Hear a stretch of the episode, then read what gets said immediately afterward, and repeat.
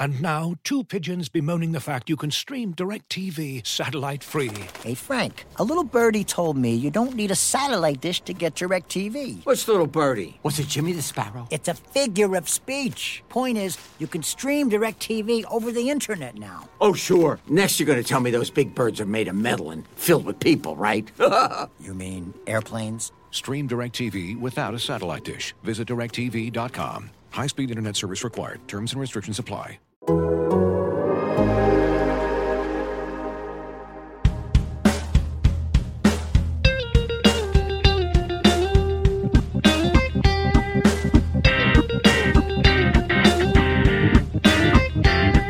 Welcome to Rates and Barrels, presented by Tops. Derek Van Riper here with Eno Sarris. On this episode, we discuss the story that Eno had published at The Athletic on Thursday, where it is revealed that swinging is bad. It is just bad for the hitters to swing at pitches. We'll talk about why that might be a problem. I know we teased this a little bit on the Monday show, but now that the story is out, we can talk a little bit more about that. We continue our Is Something Wrong with Blank series, moving on to pitchers on this episode. And I, I changed the question.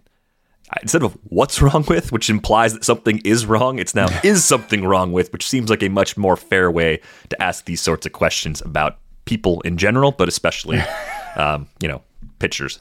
Sometimes this this industry is so hard. We're just mean sometimes, like not not even intentionally. We're just Yeah, that guy absolutely mean. He's terrible. He spent 15 years in the big leagues, went to the All Star game 10 times, won four batting titles. Oh, he's awful at But age his 39. rate's not ti- not high enough, so it's not sustainable. So he sucks. He's like 85% of a Hall of Famer, but 15% total clown. Get rid of him. Why do we even let him play in the league? I, mean, I think you and I both sort of entered this space at a relative peak in uh, you know, we are smarter than the teams. I think on behalf of like baseball writing, or at least advanced baseball writing. I literally thought, I, yeah, I literally, yeah. I was on Fangraphs being like, these guys are idiots. Oh, I 10 years ago was writing player updates at RotoWire, and I thought I was smarter than the GMs in the league, which is probably, um, you know, me overestimating myself by a lot uh, in, in hindsight. But hey, look, it's, you know, I think it's an interesting thing though, because like, you know, appeals to authority are not great either. Like, the, you know, not every organization is run am- amazingly, and not every, you know, not every GM is that smart. And you shouldn't just be like, well, he runs a major league team, so your uh, your opinion is invalid. You know, Right. So it's like there's a it's an interesting tug. You know, I try uh, to to sort of couch things and give people credit and and you know, and then sometimes I write that Orioles fastball piece and I'm just mean, I guess.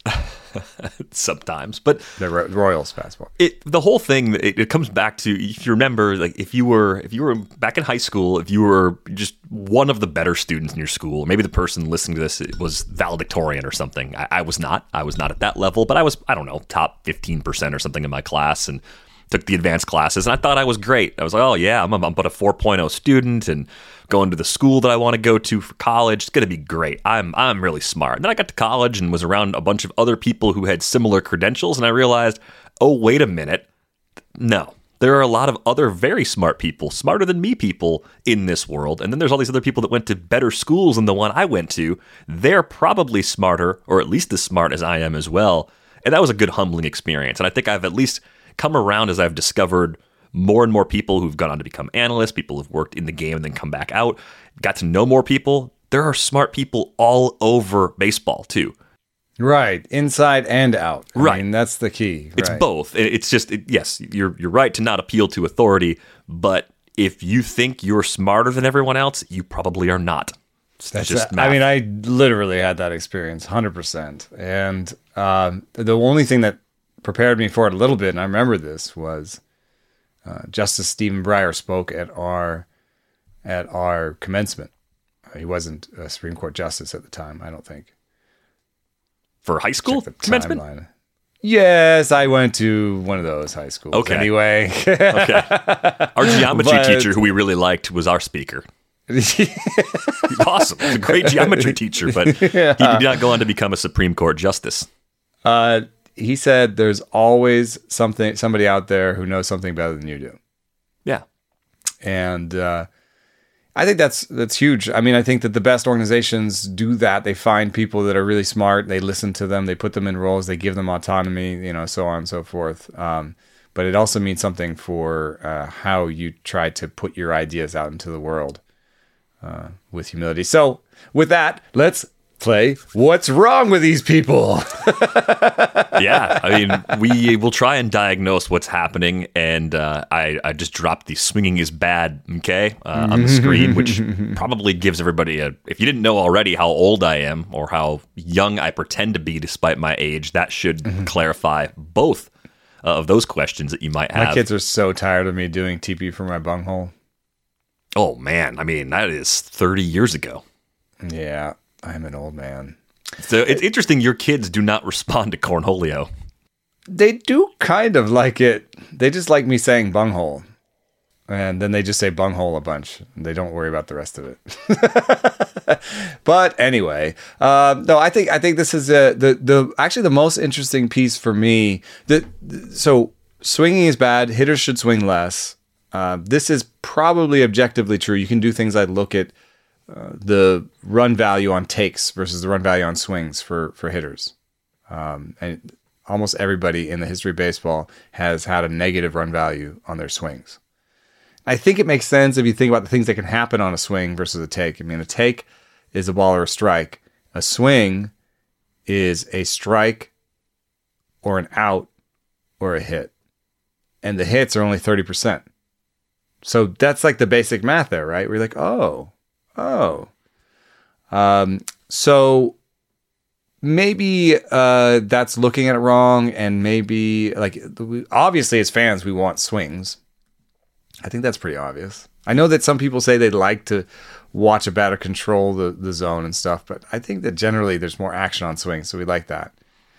Um, but one thing that one of the things that was really interesting to me was talking to Theo Epstein, and he was pointing out that the run environment, the home run environment, actually determines the optimal swing rate.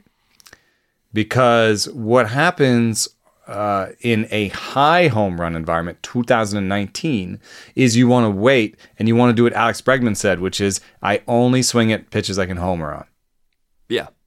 because there's homers there. The probability of hitting a home run has gone up enough because of the conditions, largely the ball, to where Yeah. you can hit more home runs than usual. So therefore, you should that's go better than any sort of single. You know, yeah, you should optimize with a homer.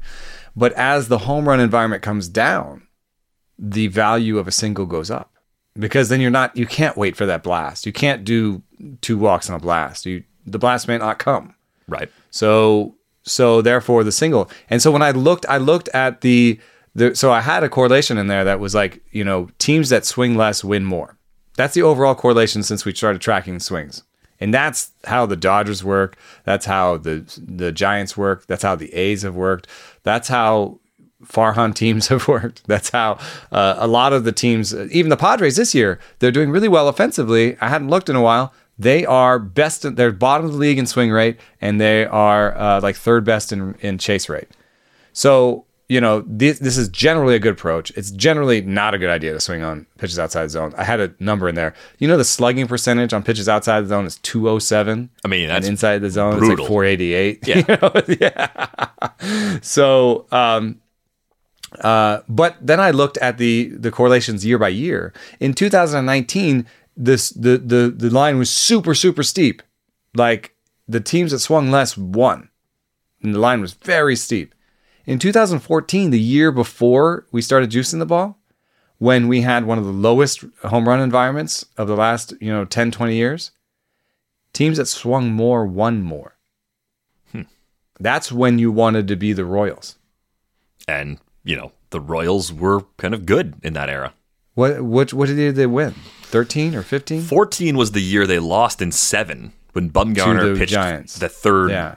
Uh, for the third time in the So they either won before that or after that. They won they, right after that. I think it was 20, 2015? 2015 was the year they beat the Mets. But 2014 they were there. I mean they they were they were an amazing performance from Madison Bumgarner in game 7 away from winning in 2014. Yeah.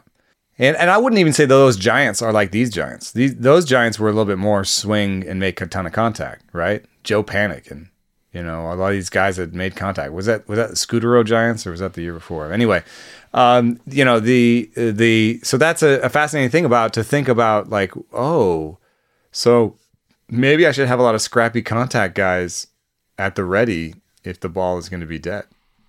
Yeah, You know? yeah. That's it, it. Changes the type of player you're looking for, and I think the the long term implications of deadening the ball, reducing the value of waiting for a pitch that you're going to try and hit out of the park. I think it's really hard to rely on that to to say that yeah we're going to change the game at the top level, and then college hitters and high school hitters, everyone's going to mm. say "Well, I'm not going to swing for the fences anymore. I think the main reason for that is the ball's not going to be deadened in those places. Everywhere. They're not going to use humidors at those levels. The, you're still going to be rewarded for the current approach at all of the lower levels where the ball is not reacting the way it is in the big leagues. I I don't think they're going to get the at least the full desired long-term outcome with a you know a multi-year effort potentially to control and deaden the ball. It takes a long time. Like even in 2019, like you know, like uh, 2015 we started seeing the ball really fly out. In 2016, 2017, 2018, the ball was flying out. We were already starting to start, start to set some records before 2019. Do you know how much the average launch angle changed between like 2015 and 2020? It's like 1 degree. That's kind of a lot though, isn't it? It's it's no, it's rare to see movement like that. My mm-hmm. point is, it takes a long time and it's small. Mm, know? yeah. it's like these small changes.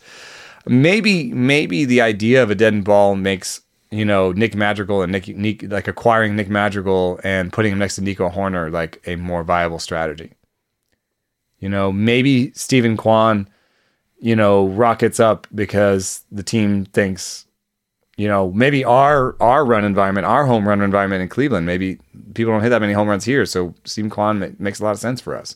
We don't need to make him hit homers. Maybe their whole strategy of having guys who make a lot of contact and control the zone, and maybe uh, add power later. Maybe that's related to some idea of what the home run environment is going to be. But there are teams that can maybe ideate on this and think about this and try to be out in front of it. But at the same time, would you say no to like a Joey Gallo?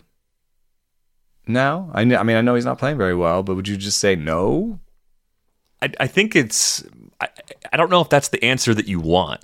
Is do you want to remove Joey Gallo from the game, or do you just want to make sure you don't have too many players like Joey Gallo? I think the ga- the goal is.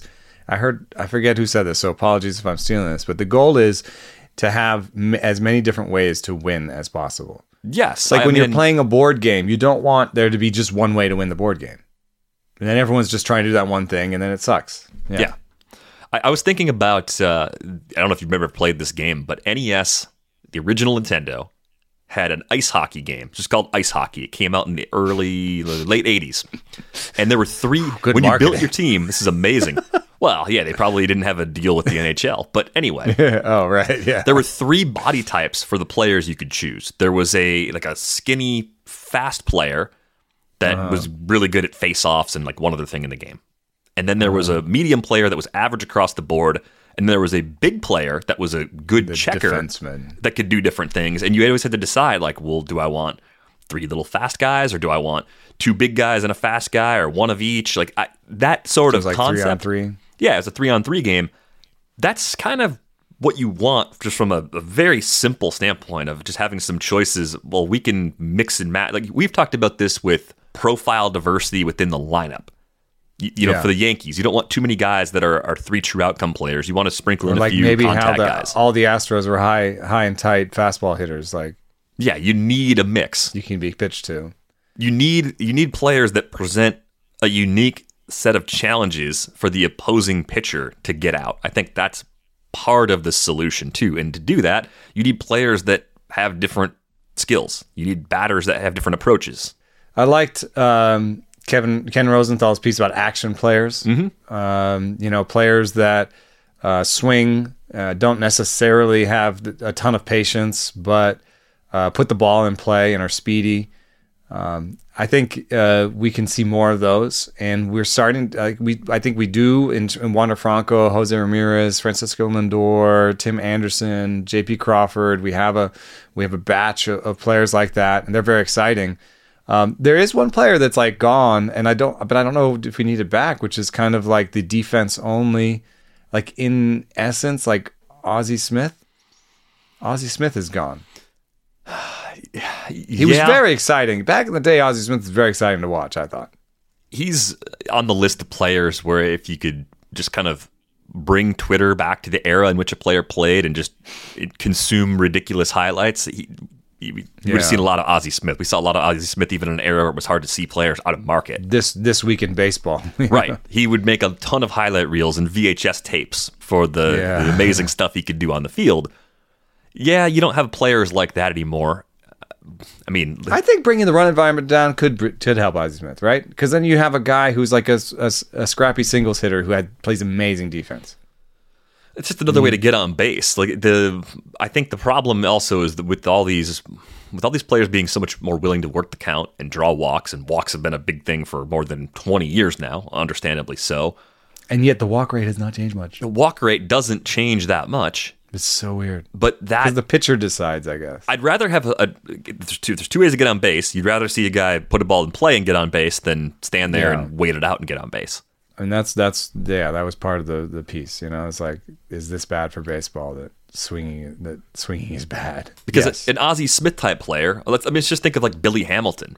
Like the problem with Billy Hamilton as a player was that you could challenge him in the zone, and there just wasn't enough he could do about it. The quality of pitching was just good enough where Billy Hamilton just couldn't hit that much in the big leagues. 240, 293, 327 line. Sure, you're Yeah. annoyed if he gets on base because he is an absolute pain. he's he's Ozzie Smith. more or less. I mean, the K rate way up because teams were just willing to challenge him, and stuff is just better. Like, uh, was Ozzie Smith going to be a guy that struck out That's less than ten percent too. of the time in the modern game?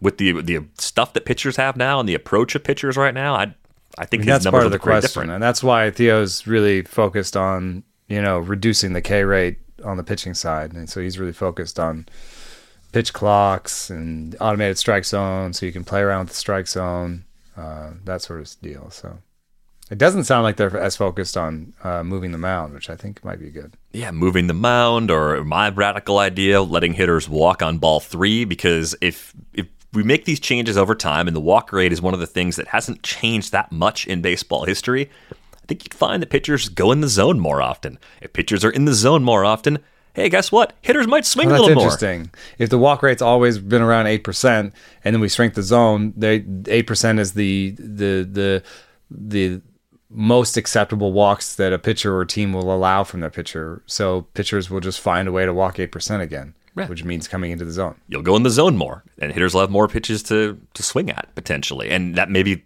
maybe that balances out. I know Maybe the fear would be swinging. that walks would go through the roof, but I don't think they would because.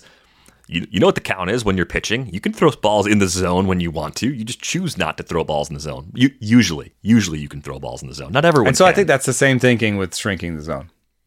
Is you, they're thinking about cutting the top off the zone.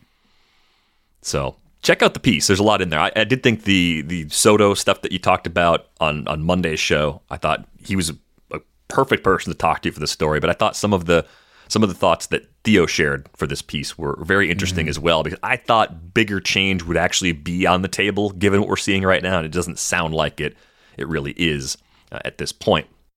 Looking for an assist with your credit card but can't get a hold of anyone? Luckily, with 24 7 US based live customer service from Discover, everyone has the option to talk to a real person anytime, day or night. Yep, you heard that right. You can talk to a real human in customer service anytime. Sounds like a real game changer if you ask us. Make the right call and get the service you deserve with Discover. Limitations apply. See terms at discover.com/slash credit card.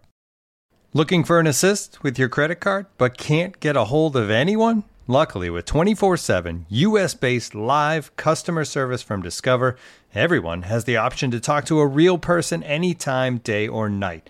Yep, you heard that right. You can talk to a real human in customer service at any time. Sounds like a real game changer if you ask us. Make the right call and get the service you deserve with Discover. Limitations apply. See terms at discover.com/slash credit card. We move on to our main focus for this episode. Is something wrong with blank? Don't you worry about blank. Let me worry about blank. Uh, let's start with Freddie Peralta. And I I don't think I have Freddie Peralta anywhere this season. He was fairly expensive. Fairly expensive, and in snake drafts in particular, where he was going, often at the end of round three, beginning of round four. Early in draft season, I was targeting closers there, and then closers got more expensive, so then I stopped doing that too. And It just never worked out where I ended up with Freddie Peralta. Stuff was very good last year. Location numbers were a tick below average, not at all surprising given what we'd seen from Freddie Peralta in the past. And uh, I think the only concern workload wise was that he missed some time with a shoulder injury late in the year. And, you know, maybe because of the six man rotation the Brewers occasionally employ, you weren't going to get 200 regular season innings from Freddie Peralta because they look to the playoffs and, and are managing this pitching staff with an eye toward October all season long. Uh, the ratios have been bad so far a 509 ERA, 135 whip. Walk rate is right in line with previous career norms, uh, but we are seeing Freddie Peralta get hit more in the zone early on this season. So is there an actual problem here, or is this a you know relative small sample size bit of noise through five starts? Well, you know, I think it's kind of instructive to put him up against Brandon Woodruff because both he and Brandon Woodruff um, have about the same stuff numbers as last year. And Woodruff last year had good location numbers and still has decent location numbers this year. I just I think he's a better bet. Someone who has both plus stuff and location just is a better bet. I think what we're seeing from Freddie Peralta is a, a little bit of the Yu Darvish situation, where it at any given time you can get a different kind of streak. It's like the it's like a good hitter with a high strikeout rate. Sure. You know, it's like a, it's like this. He's a good pitcher, and I, I'm, I was looking through the different numbers on his different pitches. His slider is slightly less horizontal this year. Um, you know, I mean, I guess like four or five inches, but the model still likes him, and the reason the model liked him always from the beginning was the fact he throws with great extension. He throws the ball really close to the plate, and it gets good ride, so it's very deceptive. Um, and really hard, harder than the 93 mile an hour uh, miles per hour on the radar gun. I think generally he still has everything he's got, but he also has the poor command that he had last year. And so I think he's going to be fine, but, uh, you know, uh, the walk rate will continue to be where it is. And maybe he'll change some of those walks into homers. Um, and then just generally probably give up fewer balls in play. Like right now, he's got a 340 BABIP.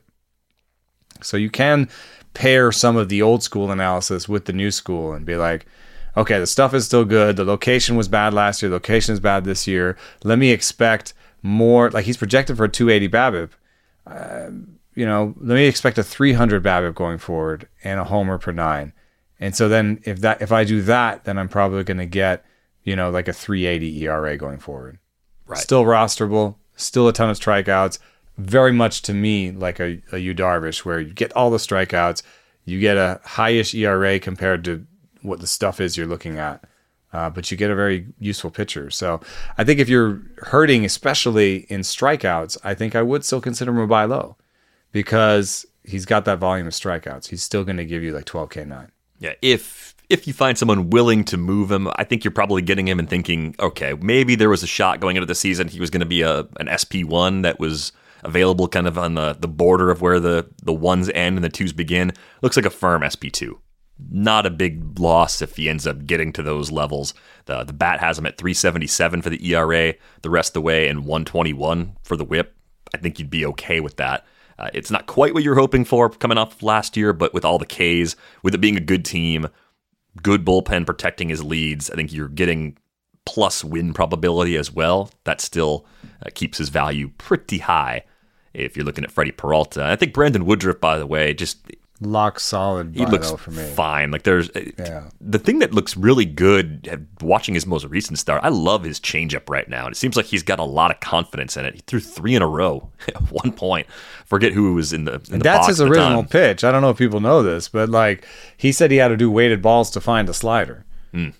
You know, he said the weighted balls that gave him a, a release point where he could actually throw a slider. But he said in college he was more of a a changeup guy. Yeah, just So. love the movement on it right now. It just seems like he's locating it really, really well uh, down and away uh, to left-handed hitters, especially. Uh, how about Jose Berrios? Is there anything wrong with Jose Berrios right now? The K rate down under 20%, walk rate up compared to where it was last year, but not far off his career mark. Uh, it is interesting. His swinging strike rate is still down. It was down a bit last year, just under 10% a year ago, uh, right around 9.5% right now. Among the many pitchers we're going to talk about today with an uptick in zone contact percentage, which I always just think leads to more questions. Why, why is he getting hit more in the zone? Is it command? Is it the stuff isn't as crisp? Um, so, do you see anything with Berrios that would give you some pause if you were considering him as someone to go trade for? You know, I, I, you know, one of the things I do is go over to uh, Savant and look at the year over year changes uh, in their in their movement. And uh, his four seamer this year is getting more ride uh, than it did last year, or, or about the same. Um, you know, you can do. I, I go through vertical movement first, so uh, the curveball is uh, getting more drop and is about the same velo. It's getting more sweep too, so the curveball's not worse. Uh, the changeup is uh, getting more drop and um, and more sweep. So he's generally getting more movement. Uh, the velo is the same or better. And uh, so there's nothing from the Savant page that says he's different fundamentally than he was last year. So at the very least, whatever you thought of him last year, uh, he should be have the same stuff as he had last year. Now, I guess last year, uh, you know, the 9.9% swing strike rate was a little bit underwhelming. It does cause some people in some corners of the internet to call him a Toby. Um, but but some people in some court. well, Nick Nick Pollack. Pollack has no. Nick Pollack has been very clear to say that he's not. Jose Berrios is not a Toby to him. Um, but I would say that you know if you look at the end of year stats for Jose Berrios in every year except for 2020, which did not allow him a full season, what you see is a mid threes ERA guy with a strikeout per inning and a decent WHIP, and gives his chance to win games. I think he's going to be that again this year. And I know that he has he's a streaky guy. Uh, that is definitely something you can say about him. But if you give him, he's a bulk streaky guy. I say put him in your lineup. Forget it. Just do it. I don't even think worry about matchups because he, sometimes he'll just he'll strike out every New York Yankee and then give up five against the Tigers. I don't know what it is, but it's not movement. It's not velo. The the location numbers are good. Perhaps the command comes and goes. Perhaps people game plan against him well, and he's not. He doesn't adjust quick enough. I don't know what it is. He has bad games. He has bad streaks, but at the end of the season, every year save one, the short one, he's been good. So there's another sort of old school answer for you, although it is backed up by the fact that there's no change in his stuff and location numbers. Right. Yeah. We see the left on base percentage also at a career worst right now, 84.3%. So not surprising. BABIP also up at 325. Uh, sometimes the, the old indicators are still pretty helpful if they point to bad luck. It's just to kind of affirms, well, if the stuff looks the same and you have these kind of bad luck metrics that are pointing to ratios that are bloated, most likely he comes back and looks like the guy we were accustomed to. Yeah, high threes ERA, 120s whip, similar ratios to Peralta, probably a lower strikeout rate, probably a slightly lower ceiling.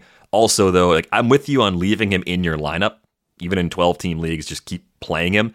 But I think there's a pretty big difference right now, matchup wise, what he's going to see versus what Freddie Peralta sees catching so many teams in the NL Central.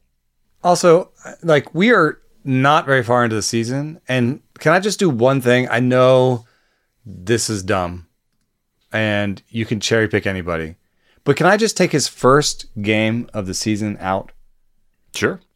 Because let's just say short spring, he had he didn't even make it through a whole inning, right? If I take the first game of the season out, he's got a 266 ERA. and 20 strikeouts in 23 innings. Is there a problem here? Doesn't look like it if you do that. I know he had that game. it's yes. I'm not saying it. I'm not saying we can erase it, but I have him in AL LABR. I'm still in first, still in first, doing the still in first dance. Um, and I'm gonna do it. I don't care. I there's not there's no jinxes. Uh oh. You gotta play that audio when I lose. Yeah, I, I, I gotta make a note here. May fifth, Eno victory dance. Talking mad shite about winning LABR. Oh god, that was stupid. I got that Anyway, ready. uh, Berrios, I'm I'm not worried about.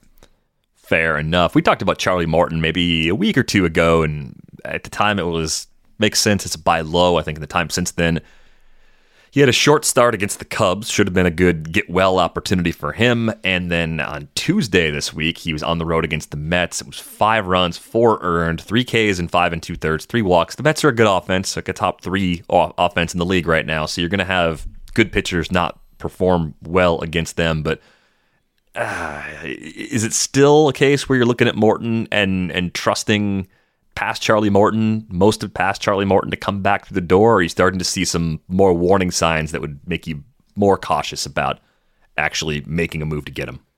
You know, his bread and butter, the the four seam and the curve look virtually the same. He's lost a little bit of sweep on the curveball. Um, you can notice that he's starting to like, you know, a cutter and a and the changeup and the sinker. Like he's starting to like go to those more often. He used to be kind of almost a two or three pitch pitcher. So there is some old pitcher nervousness for me. I am slightly nervous about Morton. Um, you know, these uh, the big deal I think is that uh, the cliff. I haven't studied this in a while, but there used to be a cliff at 94 miles an hour where um, if you were above or below that, like if, you were a good pitcher that was 94 one or 94 five or something, and had mo- most of your fastballs were over 94, and then you dropped into 93 uh, two as your, as your average, that was worse than dropping from 95 to 94. Like there, that was, that's what the research suggested. There was a bit of a cliff at 94 where like between 90 and 94, it's a mitch mitch it's a it's a mish mish bitch podge. Like it's just maybe one. It doesn't matter as much if you go up one or so. But if you can get clear of 94 and you're averaging that more than 94 on all your fastballs, then that's a, that's a clear jump. And there, you saw a clear degradation and homers off of the fastball, and you saw strikeouts go up. I don't know where that shelf is, but I think that shelf exists. I would suggest that that shelf is higher now, right? Because that research was done when the average fastball was like 91 or 92. Now the average fastball this year is 94. so if the shelf is 95 and Charlie Morton just went from 95.3 to 94.8, he could be on the wrong side of the shelf. That's something that should be picked up in Stuff Plus to some extent because we we you know fastball velocity is a relative metric. Uh, Charlie Morton still has a 106 number, but he had a 113 Stuff Plus coming into the season. He is actually one of the largest droppers in Stuff Plus. Now you add in that he went from above average locations to below average locations, and he dropped from 15 to 33 in my latest ranks. Uh, I don't know. Do I need to drop him more? I, I and I don't want to be wishy washy. I'm worried about him, but the 106 stuff plus, it's comparable to Freddie Peralta. Right. And I said I wasn't worried about Freddie Freddie Peralta, so it's still salvageable. But he's older, coming off of injury. The fastball velo is down. I'm I'm I'm more worried about Charlie Morton than I am about Freddie Peralta. He's 38 years old. It's fair. Uh, I guess in terms of actionable stuff, if you have Morton on your roster, he's not a drop. I mean, even in, in shallow leagues, he's Look still projections. Those are uh, nice projections. It's like Berrios projections. Three seven ERA, one two three whip, uh, more than a strikeout per inning. But do you start to sit him in the toughest of the tough matchups based on what we've seen so far? The next time he catches the Mets, is he in your lineup in a shallow league or is he on the bench? But at the Mets, you would have pitched him because the, at the Mets, that it's a run suppressing environment. well, look at that Dodgers game. You could have avoided uh, four runs in five innings by not pitching him against the Dodgers. Yeah. And what's his? Do you do you have a, a schedule schedule of fire in front of you for him? Hmm, I can get one. What Magic. do you use for that? I use the projected starters grid at RotoWire. And the next time we see Morton is home against the Brewers on Sunday, which is part of a two start week. In a weekly league, you already committed to it. So in a league where you can decide home, I think you Oh, got to yeah. use him for that spot. And the following week, he'd be Yeah, home following week against the That's our Padres. decision. Home against the Padres. So the last time you saw the Padres, he gave up five runs in five innings. He's in for me in that one. Yeah, he's still doing it because he's home. Yep. It's a tough home environment. But he's, his best game so far have been. Well, he's only had one good game. Frustrating player so far because I thought he was going to keep on doing something very close to what we saw from him a year ago. Wasn't worried about the injury that ended his season. You know, I, I thought he'd come back and just be himself, and so far, he just hasn't been.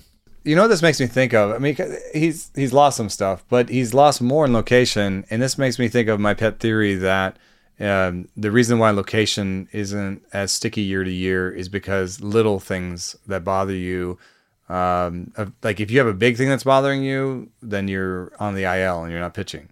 But if you have a little thing that's bothering you, like maybe it just doesn't feel that good on his landing leg. Could be. Was that is the was it the landing leg that he got hit on? No, the is the drive leg. I think. I can't remember off the top of hit my on head. his right leg, and I think he's a right-hander, so it's the drive leg. So maybe there's just maybe he's just not landing at the right time because he's not pushing off the same way. Maybe there's still some weakness in that leg. Uh, I mean, it's the fact that he threw 95 with it broken made me think, okay, he's gonna be fine. uh, but you know, then he had to have a surgery and he had to have a rehab and. Maybe that, that put him behind. Plus the, the short spring. Plus he's rehabbing uh, during a lockout. So I'm I would you know I want to I want to give people so, I don't want to say don't worry about any of these guys. So I would say with Morton I'm I'm slightly more worried about him. I like you know home against the Padres. I really hope he you know he has that good game against the Brewers that you're already locked in for. And if he does, I think uh, home against the Padres is all right. All right, so probably a lower end SP2, possible SP3 sort of expectation for Morton with a little red down arrow right now. I've had yeah, I've had one start since I ranked him, and I had him right next to Peralta, 32, 33. Uh, with that start being another bad start, um, I could push him down uh, to yeah, 30, 36, 37. Uh, like I had Tylor Megill uh, behind him, and I would have Tylor Megill ahead of him now. And Tylor Megill was 36. And now, two pigeons bemoaning the fact you can stream DirecTV satellite free. You see this? A family watching baseball on DirecTV with no satellite dish in sight. Let's heckle them. You call that changing the channel? Choke up on the remote, buddy. I hope getting all these games on DirecTV makes up for your mother not pre-chewing your sunflower seeds. DirecTV has the most MLB games. Visit DirecTV.com. Claim based on total games offered on national and regional sports networks with choice package or higher. Availability of RSNs varies by zip code and package. High-speed internet service required. Terms and restrictions apply. Looking for the best place to buy tickets for any of your favorite teams or sporting events? We've got the spot. Our partner, StubHub, has been the leading ticket marketplace in the world for over 20 years, providing a 100% guarantee with every order. From a worldwide selection of live events, the widest choice of tickets, and industry leading partnerships, StubHub has what you need to purchase with confidence. StubHub, an official partner of The Athletic.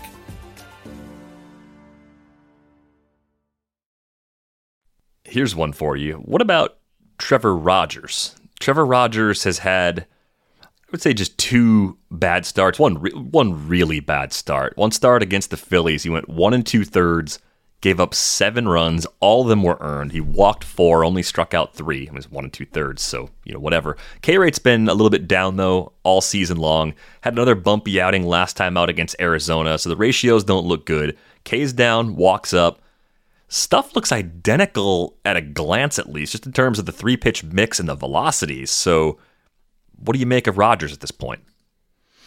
Well, one thing that's interesting is that his slider has the same amount of drop as it did last year, but now it's three, two miles an hour slower. And the the the, the key with uh, sliders uh, is to have that movement profile and not lose the velo.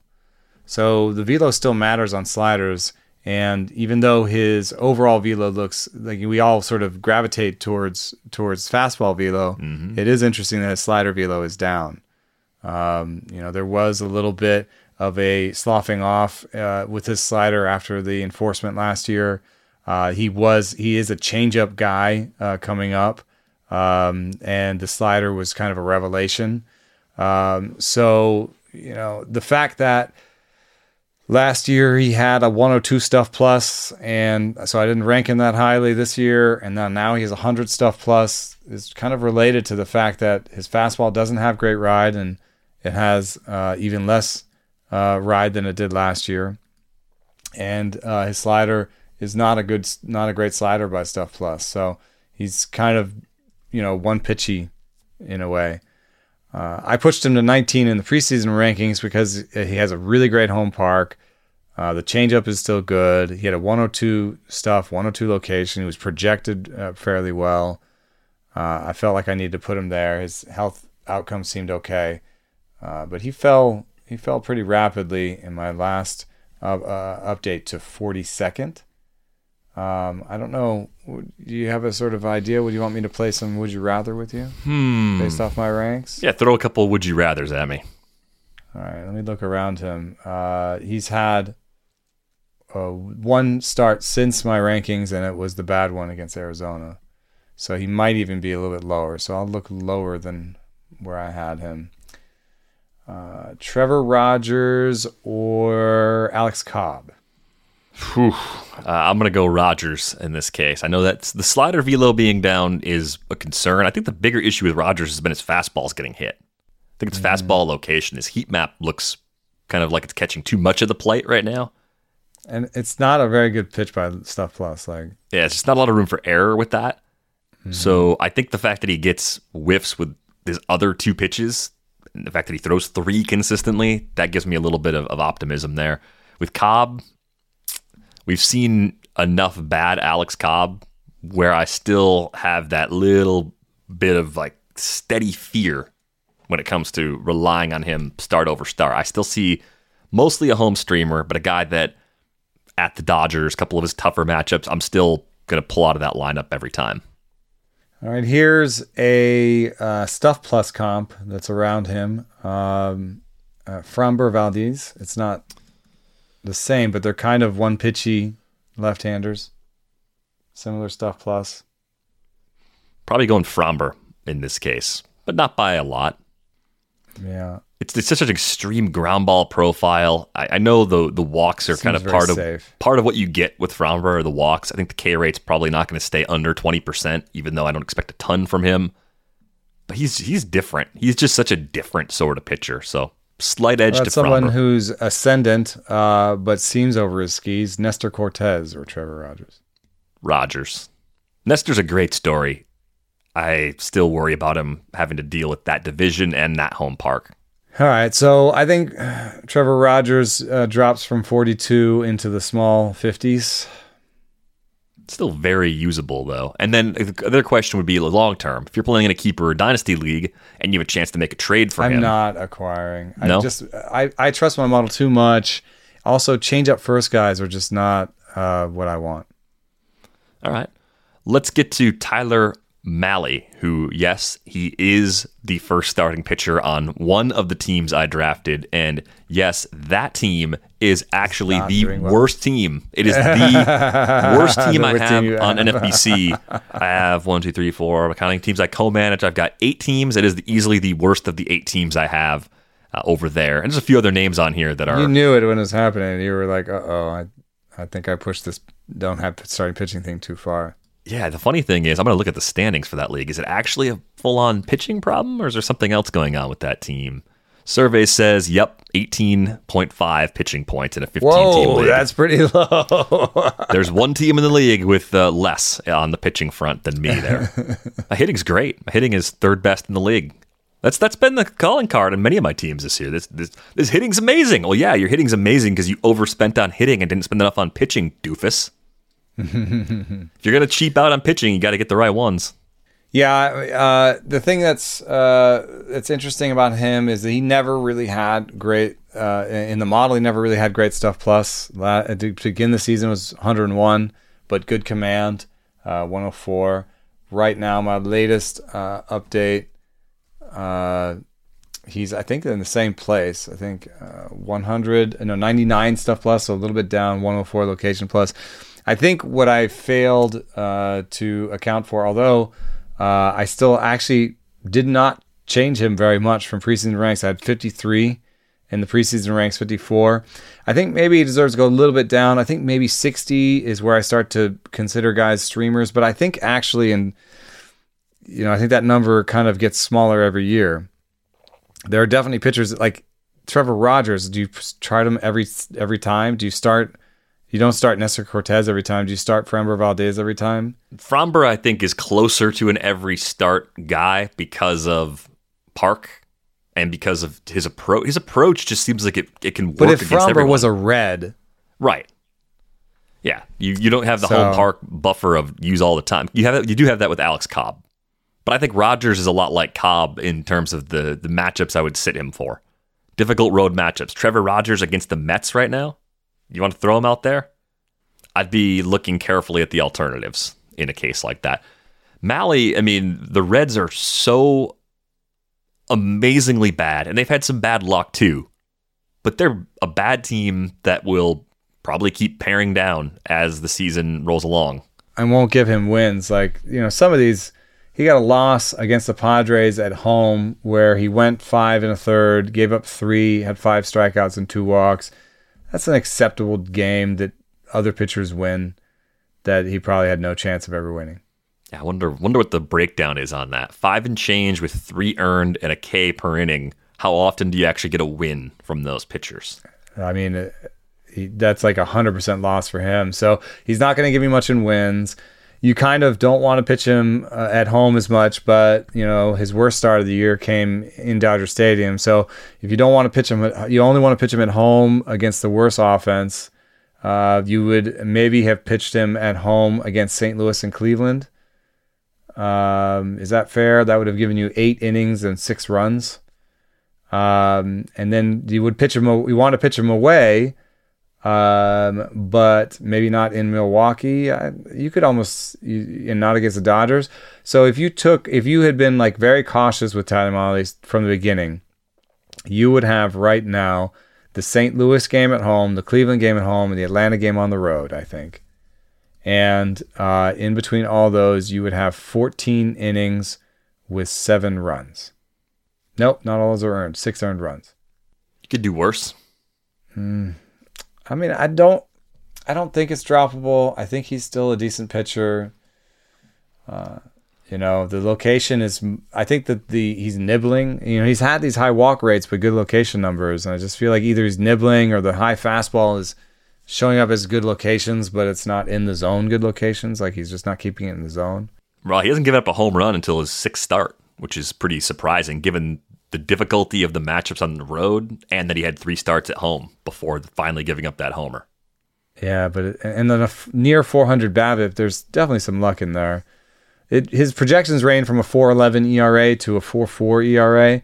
I feel like if you t- even if you took that worse uh, or 4.5 ERA from Steamer, I feel like even if you took that Steamer 4.5 ERA and you just didn't start him in those bad starts, I think he's what uh, Paul Sporer calls a team streamer, which is a guy I want. I would still want on my team, and I would be just be shuttling him from the bench to the rotation. I bet he'll pop up on wires. It probably already has in tens and probably some twelves with the ERA sitting just north of seven and the whip at 171 for Tyler Mahle. I've got him in a 12 team dynasty. I'm holding. It's dynasty. Like I'd rather he get traded to a, a nicer park. I like you know the the package is still okay. Uh, it, he has a good cutter, um, but I'm not starting him every time. couple more. We'll do rapid fire on these. Jose Urquidy. You cannot do rapid fire on Jose Urquidy. I'm sorry. This is this is this is really really important because there is nothing on Jose Urquidy's line that really says that you need to go get him. Like, I mean, yes, the walk rate is tiny. He has really good command. He's shown that from the beginning, but he's giving up a ton of homers. So maybe he's living in the zone too much. His strikeout minus walk rate is not good. It's around average, and his strikeout rate is so low. And he's a changeup first guy, so you could say maybe he's never going to have a good stri- uh, never going to have a changeup. He's giving fifty percent fly balls right now. I mean, uh, the projections are run from a four two to a four five, uh, but not with the same strikeout rate as Molly or Malley. So it's kind of hard to like look at, at traditional numbers and say he's worth it the model still likes him as much as ever. And in fact, he's like improved some of his pitches. Uh, you know, in terms of his ride, he's got more ride now on his four seamer.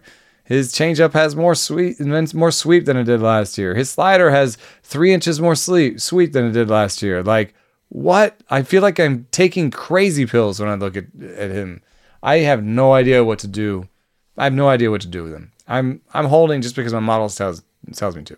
But, Eno has gone full Mugatu in this last you, two minutes. y- you do not have to be me. So you can look at all these other things and be like, listen, the model doesn't always hit Eno. I'm sorry. I'm dropping Jose Urquidy. And that's fine. Don't judge me though for holding on a little bit longer because the model has always liked him and he has been good. It's not like he not like he's never been good. He has like a 3.79 ERA for his for his career, 106 whip. Like he just never struck out a lot of people and right now it looks pretty bad. I am fairly certain he is matched What up with the do? Jays twice. Ah, He's his schedule so far. He's made four starts entering Thursday. At the Angels, it's an improved team. It's not striking out a lot. Did well. At Seattle, got rocked in a spot where he should have pitched well. Home against the Jays, actually pitched well. And then road against the Jays for his very next start. Had six Ks in five innings, but did give up four runs on seven I seven think hits. he's a hold. It's Toronto. Like, what do you Look what do you at and also from- just look at uh, take Seattle out and leave Toronto in, and he's got 16 innings uh, with uh, uh, with uh, seven earned runs. 11 Ks, two walks if you do that. Yeah. It's not terrible. That's a four ERA. the Jays are a filthy offense to have to deal with. So if you've only made four starts and two of them were against Toronto, you know that's not and exactly you weren't what even you're that terrible in those two. I don't know. I don't know. What would I do? I'm I still if I'm not playing against you, I already have him. So I'm I'm riding it out and I'm still starting him. I think if I were looking at Urquidy versus Mahle as possible buy lows, I actually like Urquidy more because I think the team context is bad enough Oh, for Mahle yes. where I'd would rather bet on the guy on the good team in this case. and and another thing that's so to- tough about Mahle is like you know when you're streaming guys, I think you want to start them at home. You were talking about that with Charlie Morton. Like pitchers do perform better at home. I think there's some comfort. There's some that.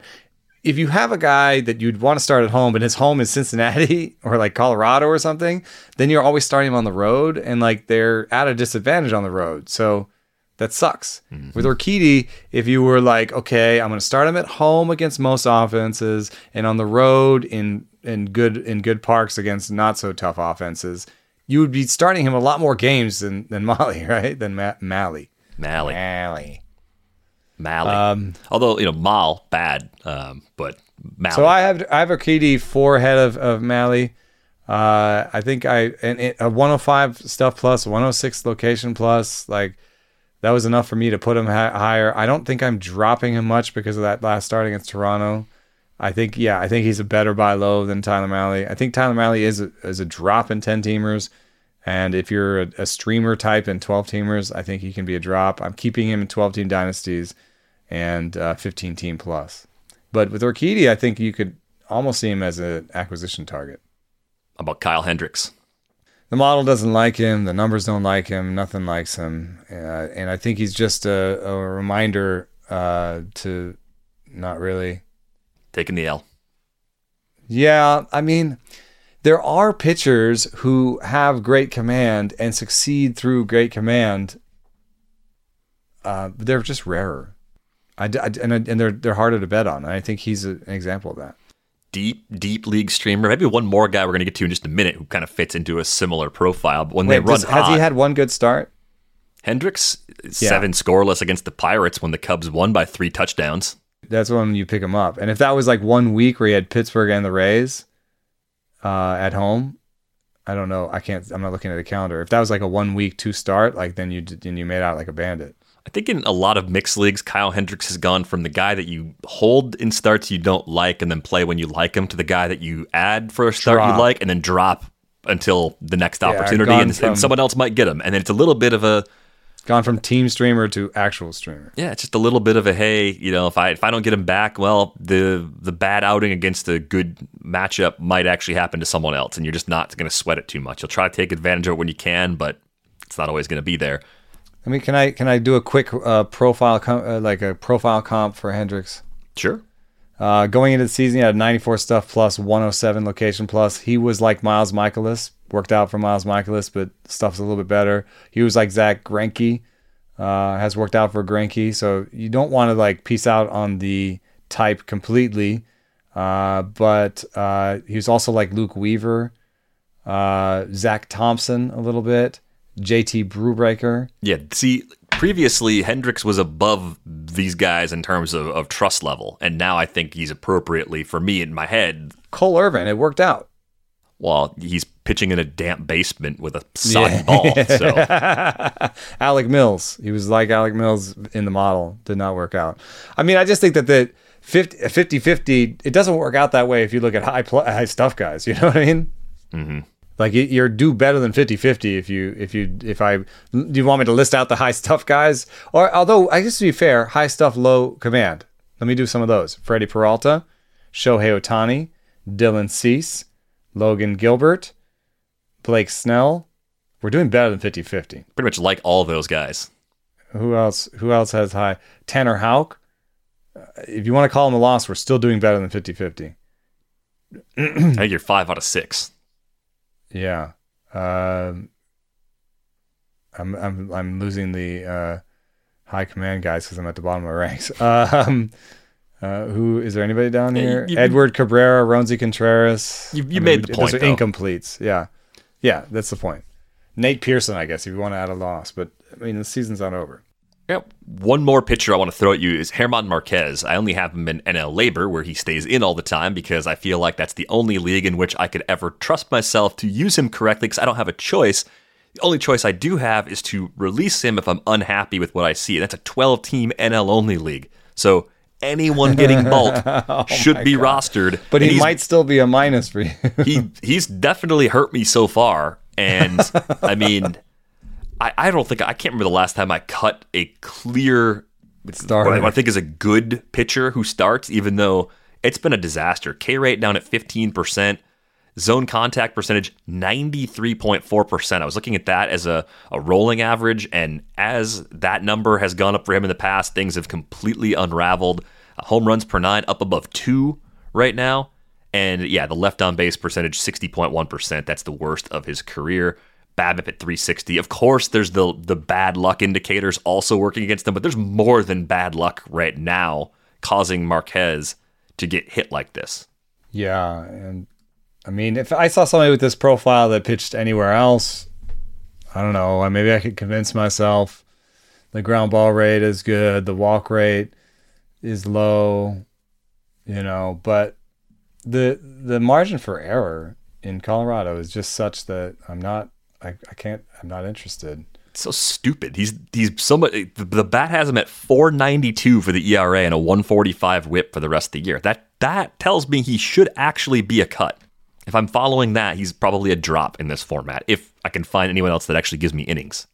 Yeah, I'm I- digging out of a ratios hole because of him, so he seems like one of the best ways out, except the fact that you can just keep digging the hole deeper. I'm terrified of Colorado. I had them ranked 152nd coming into the season and unranked in my last update. Well, you called it. I mean, like you, you did the right thing because I tried to play the What about high- Kuhl and Gomber and those guys, or you know, maybe maybe just give them time. They'll they'll do the Freaky Friday thing. They'll switch. I wouldn't bet on Kuhl and Gomber again next year. I, you, you on If them this month? years. Yeah, right. Exactly. Colorado, man, I am so sorry. Just not a fun place to have to try and figure it out. For now, he's a NL only league hold for me. Uh, if I could reserve him, I probably would, but I can't. So I will see this movie to its completion.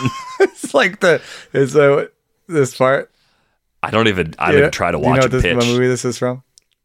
Wait, which movie is that from? Clockwork Orange. Oh no, yeah. Or is it Clockwork Orange or is it uh, 19 uh, the Brazil? I don't know. 1984 one where they they forced the guy's eyes open to watch. Don't know, but I, I think I that's understand. Uh, I think that's Brazil. Yeah.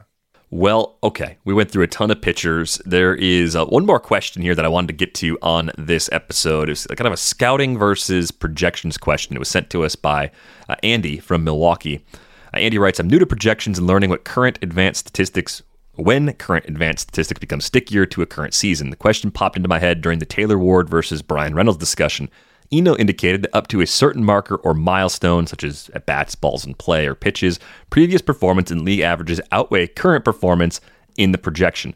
My question is on the previous performance part. Do any projection models take into consideration the difference in scouting and planning that pitchers may have on hitters in the minors versus the majors? I'm thinking of a hitter who is productive in the minors, gets called up partway through the major league season, and performs well. He then makes the big league team out of spring training the following year, but starts slow and seems to have underlying indicators of poor future outcomes, such as a high O swing percentage. Could this be due to increased data available to the club at the MLB level? And is there a way to predict the influence of this? Go Brewers. Thanks again. In terms of like advanced data, the difference between the minors and the majors is shrinking because most teams now have like not only TrackMan in the minor leagues, but something called like KinaTrax, which uh, tracks limbs. And so the scouting in the minor leagues has taken a big step forward in terms of what they can know about you. But I also heard in that, if, am I wrong, that a little bit of like a what happens to a player as other teams garner a scouting report on them and like pay more attention to them because you don't game plan for everybody else in an in another team's minor league system the Right. same way as you do for the team you're going to play tonight in the major leagues. Right. There's a lot more effort going into solving the how do we get the big league hitters out? Yeah. So, and then I do think that there there is something to like Randy Arozarena. There's something there, right? You got a guy who comes up. They don't really necessarily. Everybody has like a, a, ready-made scouting report, and he just blows through the playoffs, and you know, then people kind of spend some time and identify some weaknesses and start picking at that weakness, and now it's on him to to readjust. I think the best players adjust quickly.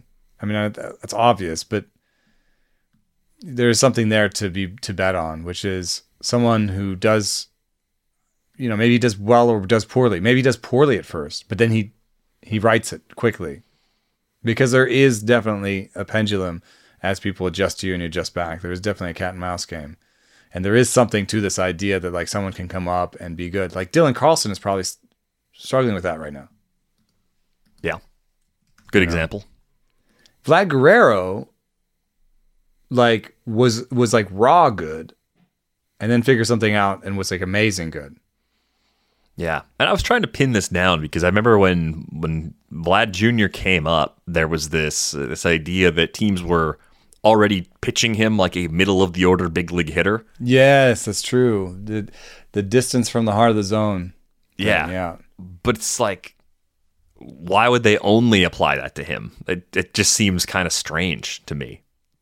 Like that they would, wouldn't you have the same process just across the board for new players, or was it just that they'd seen so many people had eyes on him that they tried to come up with a, a plan that would actually work against him because they they saw enough where they had to start that game planning early. Like I, I just think that's kind of a strange quirk. I mean, maybe there's other players that have experienced something similar that we were paying less attention to by comparison, and it just kind of slipped by us.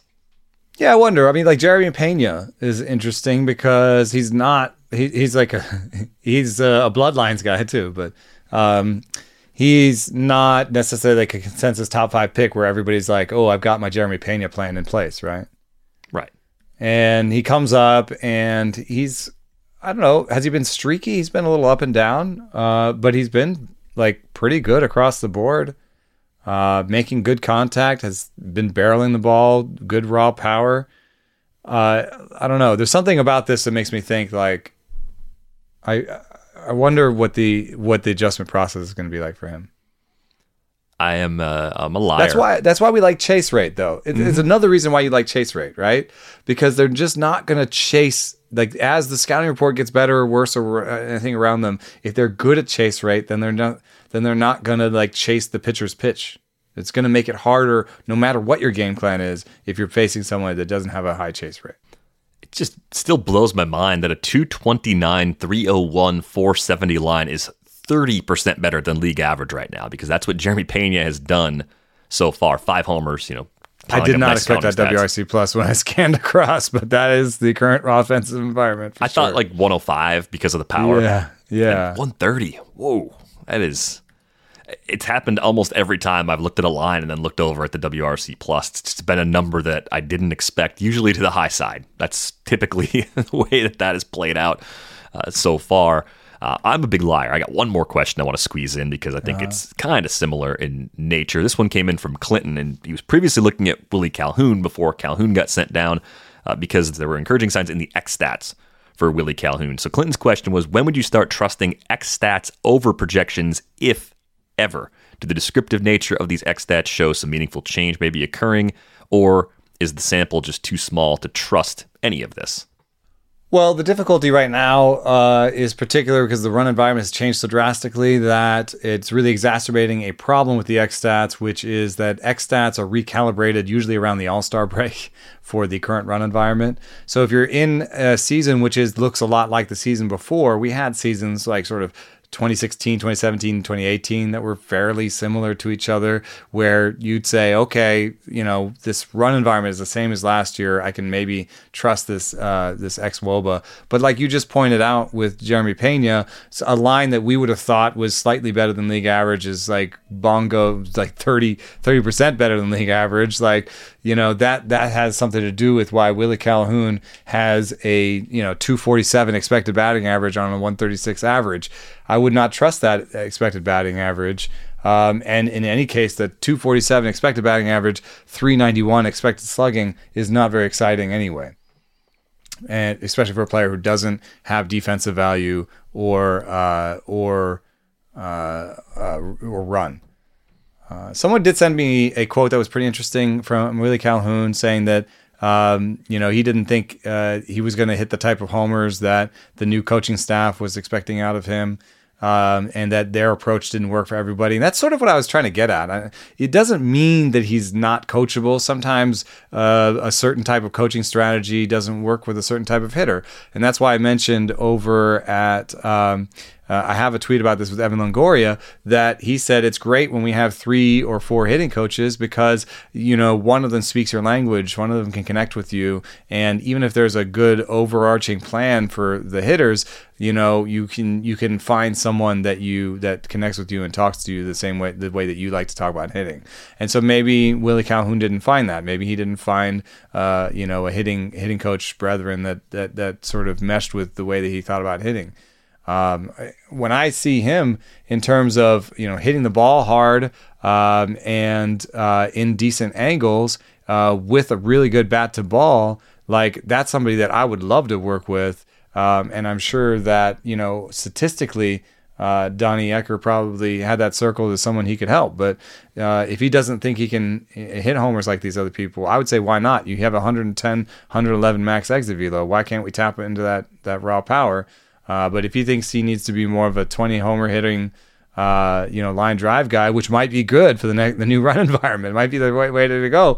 Then maybe he just needs to find a new hitting coach, a new organization that's going to you know talk to him the way that he that that he understands baseball. So uh, I still think there's some upside, but without the defensive value, um, and uh, you know, I wouldn't be using uh, XBA and X slugging uh, for.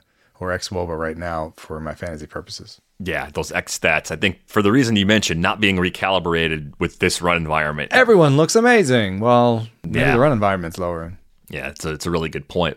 Thanks for sending us that question, Clinton. If you got a question for a future episode, feel free to send that our way. Rates and barrels at theathletic.com is the email address. You can drop a question under this video on YouTube if you're watching us there as well. We'd greatly appreciate it if you took the time to leave us a rating and review as well. So if you don't already have a subscription to The Athletic. You can get that at theathletic.com slash rates and barrels. Read the Swinging is Bad piece that Eno had go up on Thursday, among other things on the site. I thought, yeah, Ken's piece about Wander and, and the, the action players was kind of just an interesting food for thought as well. So be sure to uh, check that out. That's going to do it for this episode of Rates and Barrels. We are back with you on Monday. Thanks for listening.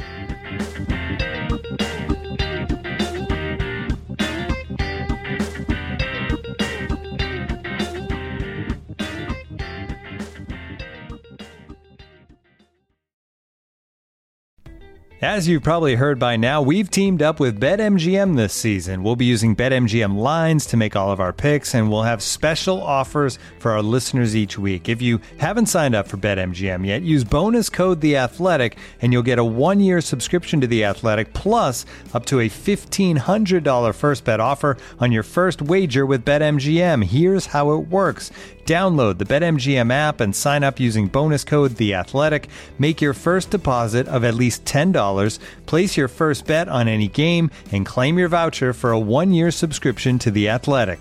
See BetMGM.com for terms. U.S. promotional offers not available in D.C., Mississippi, New York, Nevada, Ontario, or Puerto Rico. Gambling problem? Call 1 800 Gambler. Available in the U.S. Call 877 8 HOPE NY or text HOPE NY 467 369 in New York. Call 1 800 NEXT STEP in Arizona. 1 800 327 5050 in Massachusetts. 1 800 BETS OFF in Iowa. 1 800 270 7117 for confidential help in Michigan. 1 800 981 0023 in Puerto Rico. First bet offer for new customers only in partnership with Kansas Crossing Casino and Hotel. Don't forget, if you haven't signed up for BetMGM yet, use bonus code The Athletic, and you'll get a one-year subscription to The Athletic, plus up to a fifteen hundred dollar first bet offer on your first wager.